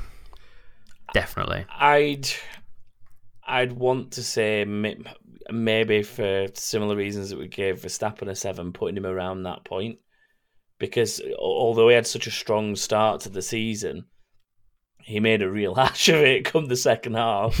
Yeah, um, and I'm inclined to agree with you there because a good test is always if those drivers were in opposite seats, would they have done any better or worse? And I imagine Verstappen in that Ferrari seat would probably have done about the same as Vettel, honestly. Looking at the sort of season Verstappen had, yeah, yeah, I could see making the same number of mistakes and winning the same number of races, honestly. yeah. I agree. I could agree with that. I think. What? So, what number are you? Go- Sorry, you leaning towards a we went seven? with did you say? seven there. I think a seven's probably fair. Probably. Yeah, I, I, think could, I that's fair. couldn't go. I certainly couldn't go an eight. Oh no, definitely not. Yeah. If I was feeling really harsh, I'd kn- knock him down to a six, but I think a seven seems fair. Yeah. Um, Raikkonen. Raikkonen. I honestly think this has been Raikkonen's best season probably since he won the championship, to be honest. He's been driving really, really well. It's just that he's never been, he's rarely been allowed to be in a position to get the most out of that drive. Um, Yeah, he had a little bit of a, an, a good spell, a good spell, like a, Yeah. a winning spell at Lotus.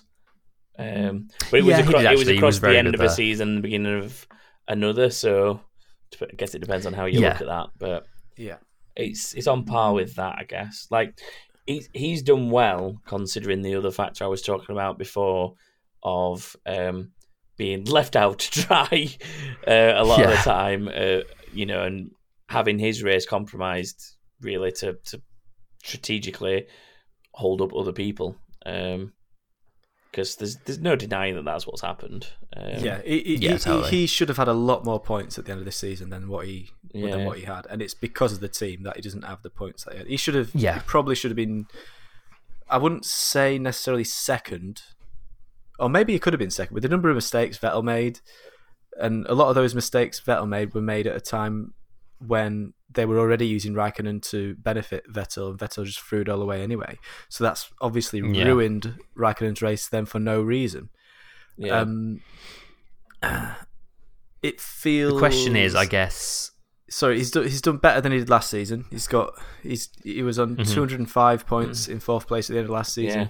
This season he's on 251 points in third place. So better categorically. The the the last time he came third in the championship as well was the 2012 season, which was the the one where he ended very strongly with the win in Abu Dhabi, um, and then he obviously started the following season strongly. That little period that I was talking about, so that shows you sort sort of the distance between when he was last that high in the championship.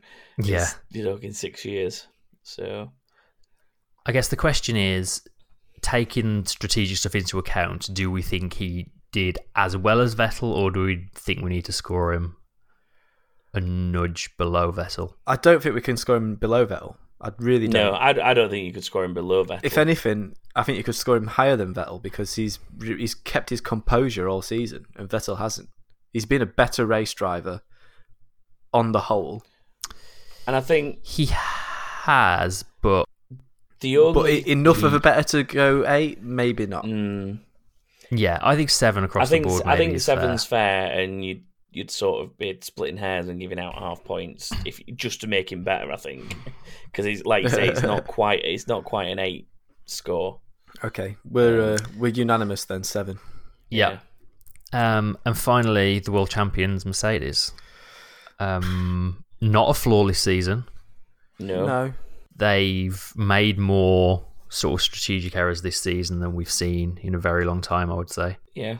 But when it all works, they've been mighty. And yeah, as we've alluded to, they've won both world championships with second best car for chunks of the season.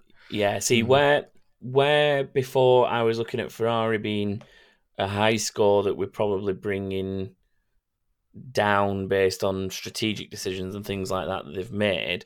I think in terms of the the car performance, the Mercedes car is probably one where if you scored it purely on the performance of the car build, it'd be lower than the Ferrari, and then you're probably bringing it up based on development through the season and things like that. You know, if we go from start of the Yeah. season to the end, the development arc of the Mercedes feels a lot stronger and yeah. they've they've done a lot more to to bring the car through to the end of the season. I think, which is where they it- win points for me.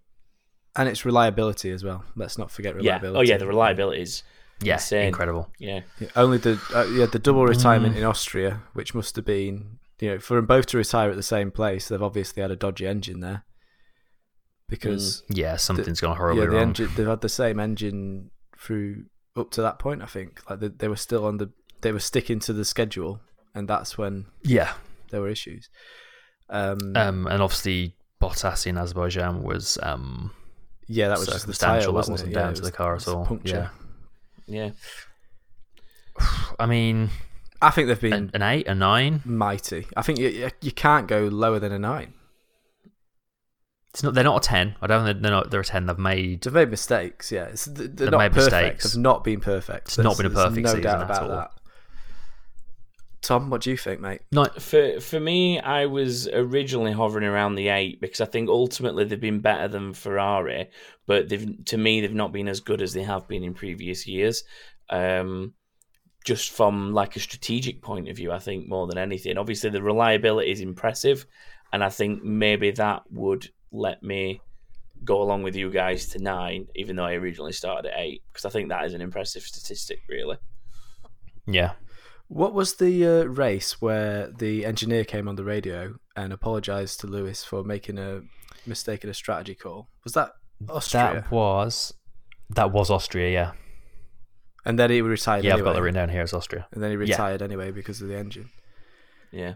Ah, it's interesting. So, I mean, when they're making errors like that, you wonder if they had to crank the engine up, if, if they would have had the double retirement in that race, if they'd not strategically put them in a position that they were in. You know, they would have been able to nurse Yeah, the engine a bit more and, and Hmm. not make it blow up. So Yeah, possibly. they've lost points there.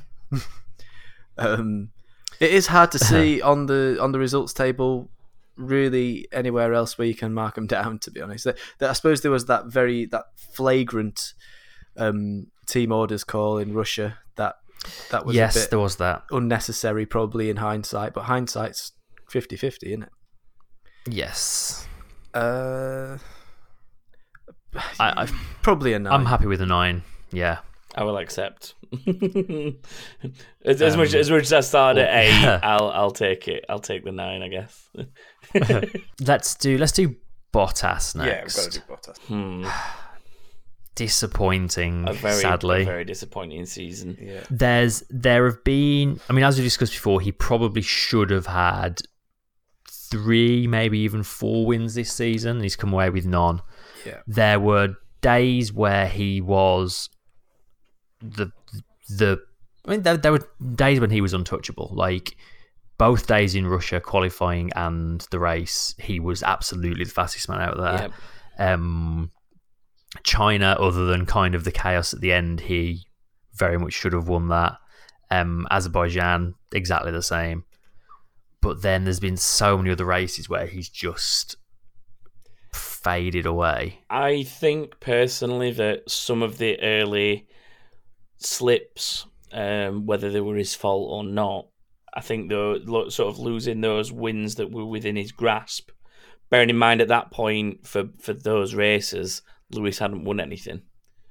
Um, So he'd, he'd have sort of been looking at being ahead of his teammate at that point. I think losing that and then seeing Lewis go on to pick up sort of two or three podiums, including wins, maybe hit his confidence a little bit, and that sort of reflected a little bit in some of his results as well and his performances. And Yeah, he never really recovered. I, I sort of really hoped that maybe summer break could give him a chance to just sort of unwind, come back fresh, Mhm. and really, you know, have a good end to the season. And in fact, it was Lewis that was absolutely smashing it out of the Yeah. park. Yeah. And and it, I don't know, it's it's hard to be in a position like he is, but I think he could have done a lot more with it. So it's, I don't know, it ends up being like one of those sort of did okay, but did he really do as well as he could? Definitely The- not. You know, I the thing is, like, if if if if Sebastian Vettel is the kid with Encyclopedia Britannica in his head, Valtteri Bottas has got the entire of the internet in his head, and he's still managed to not mean- do very well with it. So Yeah, given that he's in the championship winning car, he only had eight podiums this season, Mhm. whereas Hamilton was only not on the podium four or five times. Yeah. And it's it's sadly it's not good enough when you're in that position. Like it, it, he has to do better. To me, he ha- I've said this. Uh, I don't know if I said this to you to you two at all, but I said this to someone the other night. If he isn't doing, if he isn't doing better by race five next season, Ocon is in that seat. I'm telling you. absolutely. Honestly, it might already be too late for him. He's done The fact- even if he does now. better next season. yeah, He's the fact that six Ocon's. seasons. Oh, go on, sorry, go on, shoot. No, I, I was just saying he's done six seasons now. He's, he's, he's he needs to he needs to be doing better. This chance, it's last chance saloon. Yeah. Yeah. Uh, Yeah, and, and we've said it in an episode recently. I think it might have even been me that said it, but I think that Ocon getting that test and reserve drive role is kind of the writing on the wall for Bottas because Totally. him, him being that close to the team now shows that that's where they want to go next, realistically. Um, And I don't think they'd do a Red Bull and or a Ferrari and drag Russell straight up into the team, even if he has a very good year next year. I don't think they'd just drag him straight up like what Ferrari are doing with Leclerc No. or Red Bull have done in the past with the likes of Verstappen. So I think that Ferrari, uh, sorry, Mercedes are a team that sort of bide the time a little bit more, and Ocon will probably get a chance before Russell. Um, and if Bottas doesn't have an extremely good season next season, it will probably be 2020 that we see Ocon in that car. I imagine. Yeah, definitely. Yeah, yeah, yeah. yeah. um, Um so Translate that into a number, gentlemen. for me, it's a five, man. five. Oh, Ah, jigs. well, I, I was thinking six personally because he's had Nah. He, he had some very good moments where he was the best man on that circuit, which not many of the other drivers that we've given that sort of rating to could say. But I guess the the counter to that is that he's in one of the best bits of machinery on the grid. So Yeah. Okay. Qu- quick question, Tom. Has he Hmm. had a better season than Ricciardo, who we gave an eight? definitely not. I'd never put him anywhere near an eight. Uh, uh, what about Verstappen? Has he better, has a bet has he had a better season than Verstappen? Probably not. And that's a seven. No, again, I wouldn't put him. So seven. you're and you said six, didn't you? So I I, re- I was to that. originally thinking six before you guys said five. Yeah. I feel like he should Just because- should way because, way for better. I feel like example, five Van- still. Vandoorne on a five. I think he's had a better time of things than the likes of say Vandoorne on a five. Um, but he could have done a lot better. For example, like Grosjean, who's also on a six, or Sainz, who's on a six. Mm. I, it's that gulf between the teammates again, isn't it? Though Yeah, it, there is the that. reason the reason Vandoorne's got the five there is because Alonso did so much better than him. He just couldn't hold a candle to him. Same with Yeah. Ericsson and Leclerc, as we said earlier in the show. You know, when driver number two can't hold a candle to driver number one, that's very. You know, the Mm. stopwatch doesn't lie, does it? Yeah, and he's been the beaten by the Red Bull, which is very, Yeah, very damning uh, in itself. Yeah. The, he's Yeah. he's got the he's got the best engine on the grid, for, arguably. At times, the best engine on the grid. He's got at times the best car on the grid, and he's lost against a car that's never had either. yeah. So for me, Go on then. Convince still a five. Convince me. I'll I'll go with the majority. you happy with five still, Chris? You I'll you're go on board, mate. Totally happy with five. Oh, I've put that in completely wrong place. Um, which leaves us with world champion Lewis Hamilton. Mm. Um, the, I mean, the question for me with Hamilton is: Are there enough reasons to not give him a ten? That's where I'm sitting straight away. Well, you know, you start in the right place. We should start. I think we should always start at ten and then see if there's anywhere and whittle them down from whittle there. them down from there. Yeah, yeah. Um, He had a couple of slightly ropey races towards the start of the season. Um, China, And- China, got unlucky. trying to look at Bahrain, he was not quite on the pace. I don't think. Um, honestly, a lot of his poor results have been more down to the car than him, though. Yeah, it's been tires Yeah. usually. And yeah. and there was a ve- the, the very strong end to the season where you couldn't Just you look at couldn't that look, second yeah, half. you couldn't look past him. Yeah, Um, man's a machine. From yeah. Germany onwards, first, first, second, first, first, first, first, third, fourth, first, first. Like It's you just can't just- compete with that. I, I, I cannot see where you could. Is it, I don't think he's put a foot wrong this season. I really don't. Just because you're always you're never going to win them all. You're not going to. You're always No. gonna, in every season. You're going to have your fourth, your odd fourth, fifth, fourth when you're winning a championship. That's just how it goes these days. Um, mm, and especially given the competition this season that he's been up against, you know that Ferrari Mhm. at times has been the better car. There's no doubt in my mind about that. Um, he's his racecraft has been second to none. Some of the qualifying performances he's put in, you know that that quali lap in Singapore, that was just stellar. I've never seen anything Yeah. like it. Yeah, absolutely. Uh, would you, would you what say it's been his best season in the sport? I Because think it I can't, might. it can't yeah. be far off if it if it's not. I think it might be. Yeah. I- I've never been more impressed by him than I have this season. No, I'd I'd agree with that. Um, and I think part of that comes down to how much closer the the Ferrari's been. Um, obviously, like Yeah. you know, the the 2008 title was a close fight, went down to the wire, but um, he made quite a few mistakes, sort of that season being so fresh. So I think that this is an example of how far he's come, probably, if anything. If you look at sort of 2007, 2008, yeah, sure, he picked up the title in 08, but this is a an example of just how far he's actually come over his time in F1. How scary is that for everyone else? Eleven seasons and five championships in, and he's getting better. Mm. That's the crazy Like- thing, isn't it? It's, It's, it's It's- just madness. Ah, oh, I, I get. we give. Oh, I mean, I think we're saying we're giving him a ten, I aren't think we? Yeah. we've got it. I really think we've got it. I think in previous years he's had a very strong car underneath him that's maybe stopped that 10 rating coming because even if he's had a dominant year, it's been very easy for him in the sense that he's only really had his teammate to compete with.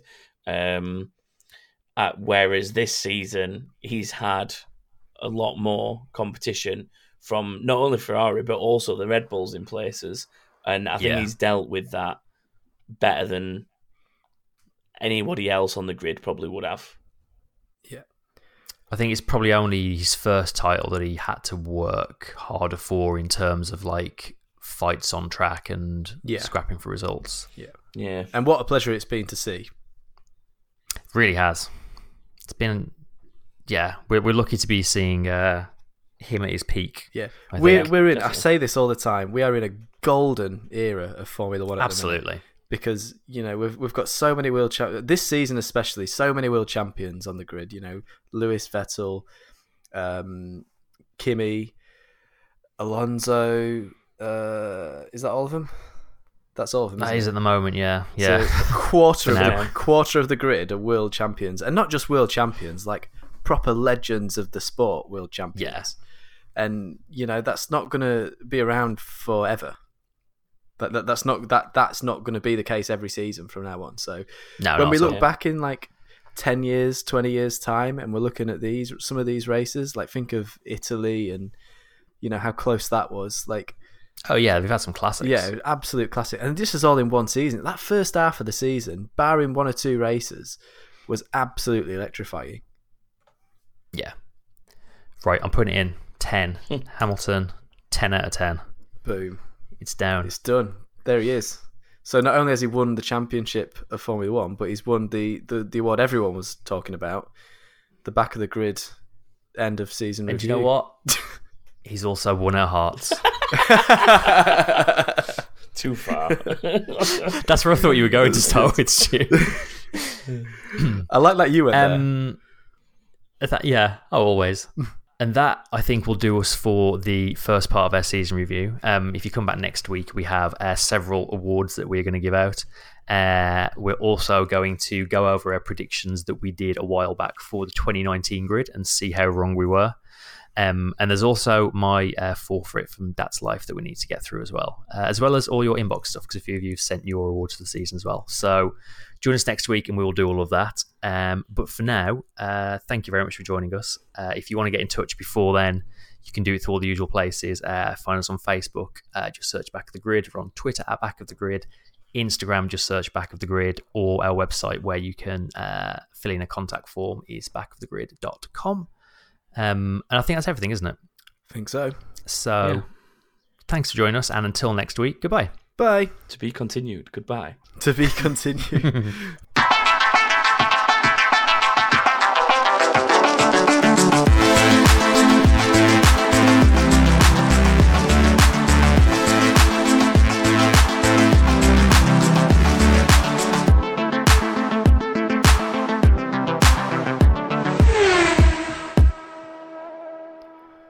it's a doozy. This podcast is part of Britpod Scene, an independent network of uniquely British podcasts that's always growing. Check out BritpodScene.com or BritpodScene on Twitter to find out more.